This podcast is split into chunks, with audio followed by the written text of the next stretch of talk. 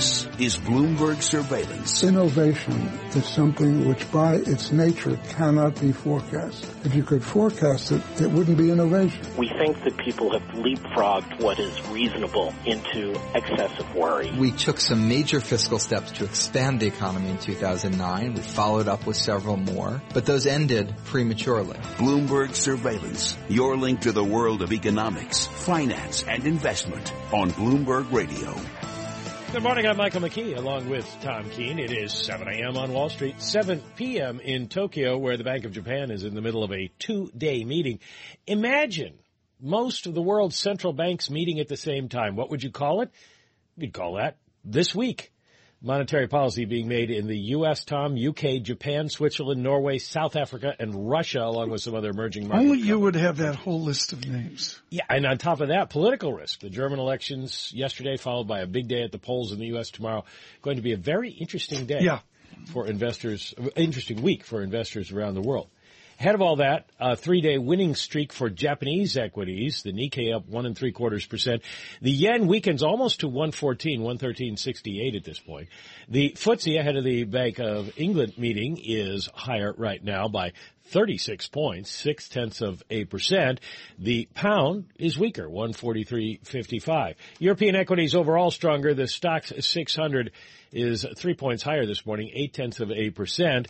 The euro has weakened, 111.15 though, still way stronger than it, uh, uh, I'm sorry, uh, way stronger than it was when the ECB met last week. Uh, strong protest vote against Angela Merkel in uh, Germany, but the DAX is up this morning, 155 points, 1.6 percent. Uh, the U.S. stronger dollar, lower oil. They seem to go together. West Texas down almost two percent this morning, thirty-seven seventy-six. Brent thirty-nine eighty, one and a half percent lower, which has futures down. S and P E-mini futures off four points, about two tenths of a percent. A tenth drop for Dow futures, fifteen points. Nasdaq futures down four points right now, a tenth of a percent. Interesting that central bank risk is definitely in the markets this week. But as I noted in Germany, political risk is not. And in the U.S., investors don't seem rattled at the moment by Trumpism. Richard Haass is president of the Council on Foreign Relations. We thank him for coming by this morning. Richard, are investors feeling so protected by central bank policy that they don't need to worry at the moment about the political divisions that seem to be arising in countries around the world? I'm not sure people are seeing the connections that you may, you know, be assuming here. So you have you know, all the events you talked about, from any number of central banks meeting to, you know, terrorist attacks in, in the Cote d'Ivoire or in uh, Ankara, to the German uh, state elections, to the primary elections here. But I don't think people necessarily are drawing direct lines or links between any of those events and their economic situation, which they see as, as something that's apart from that and much more fundamental. The question that uh, came to my mind when um, when I was thinking about over the weekend with, with what's going on with uh, Trump and what's going on in Germany and, and what's going on in England as they prepare for their meeting with fiscal policy just off the board when fiscal policy is what people say, you know, the experts say would really help. What, how have we gotten to the point where people so thoroughly reject that which would be good for them? Because fiscal policy, as you and people listening to the show know, is about spending and taxing. And there's hard to, it's hard to think about two more politically loaded questions than how to tax and how to spend monetary policy has the advantage of being made by a few people who are essentially apart from the political process. That's the strength. Uh, that's the strength of it. But you can't take uh, fiscal policy out of the political process. It is the political process, and essentially it's gridlocked in most countries. For years, though, it, it was just talk about the U.S. For years, the federal government spent money to stimulate the economy.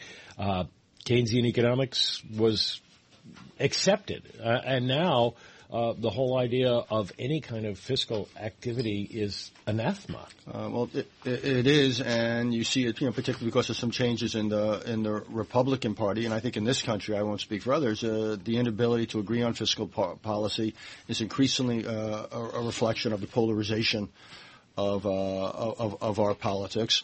I think you had you finally had say a, a, budget deal this year, but what's as interesting is what it didn't get to. Uh, among other things, it, it, didn't touch entitlements, it didn't touch uh, some important parts of the uh, society and the economy. Infrastructure is still not uh, getting funded anywhere the, near the way it uh, it should in this country. I just think these things uh, here are the inability to deal with fiscal policy is is mm. a reflection of our political gridlock, and I just don't see at the moment how to how to change that anytime soon. An important conversation this morning with Richard Haass, the Council on Foreign Relations. Of course, with all due respect, uh, with our politics, look for that this evening and through the election day tomorrow in Florida, Ohio, and other selected uh, states. Bloomberg surveillance this Monday brought to you by Invesco.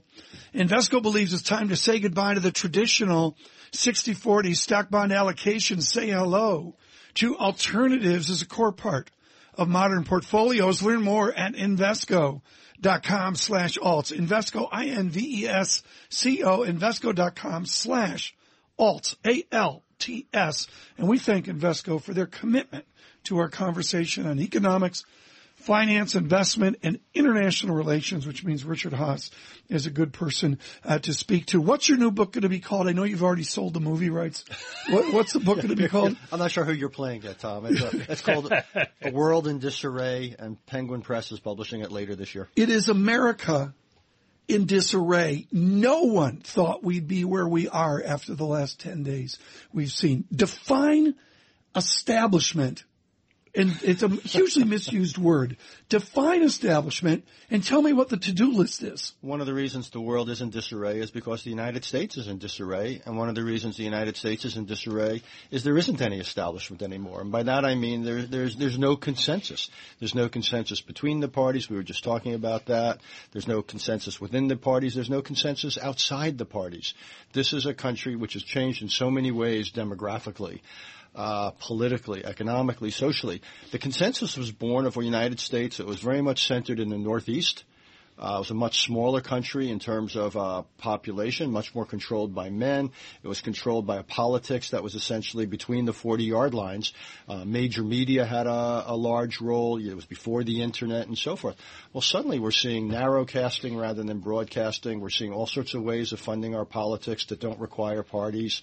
Uh, we're seeing the country has demographically changed in any number of ways. So I actually think uh, it's it's increasingly impossible to speak of an establishment that also is unraveled because of political developments from Vietnam to the to the 2003 Iraq War on foreign policy uh, basic questions about civil liberties versus privacy. Look at the debate between FBI and uh, Apple. Some of the problems over 2008 and fundamental questions now we're seeing, for example, about trade.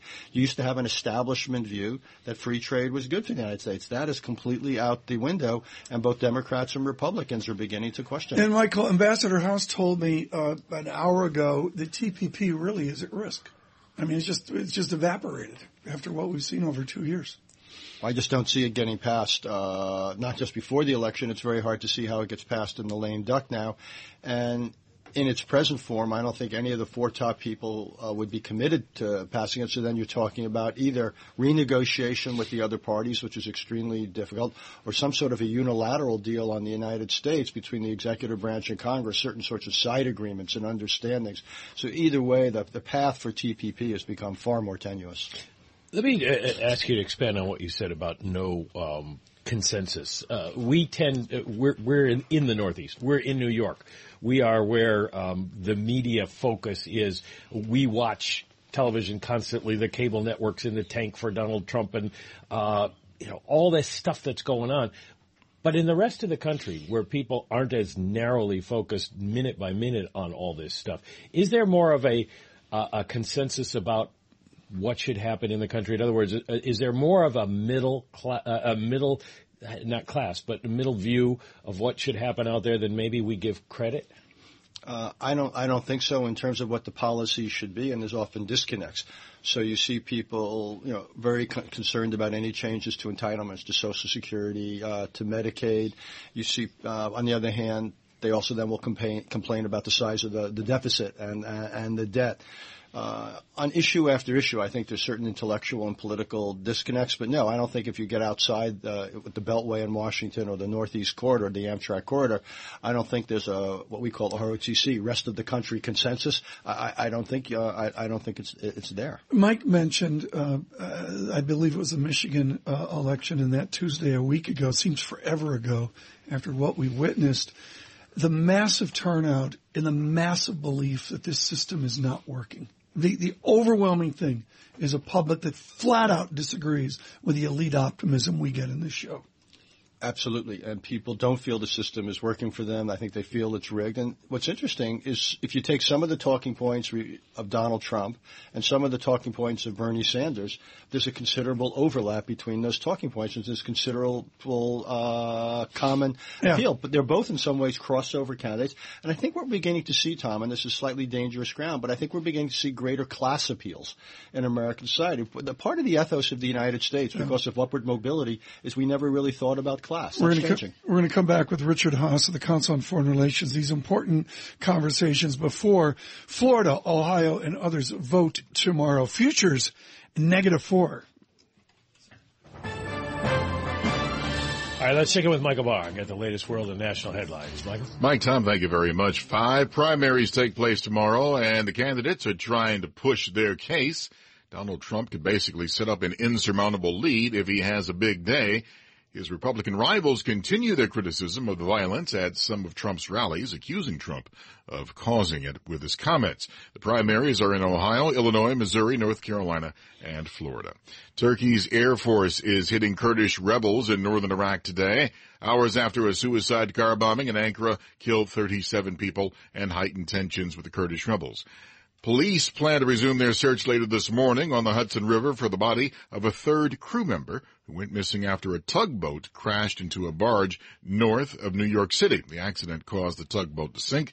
Last night, police divers stopped searching inside the sunken tugboat for 56-year-old Harry Hernandez. Global news 24 hours a day, powered by our 2,400 journalists and more than 150 news bureaus from around the world. Now, Mike Barr. Mike, Tom. Michael, thanks so much. Yen 113.69, a slightly weaker yen this morning.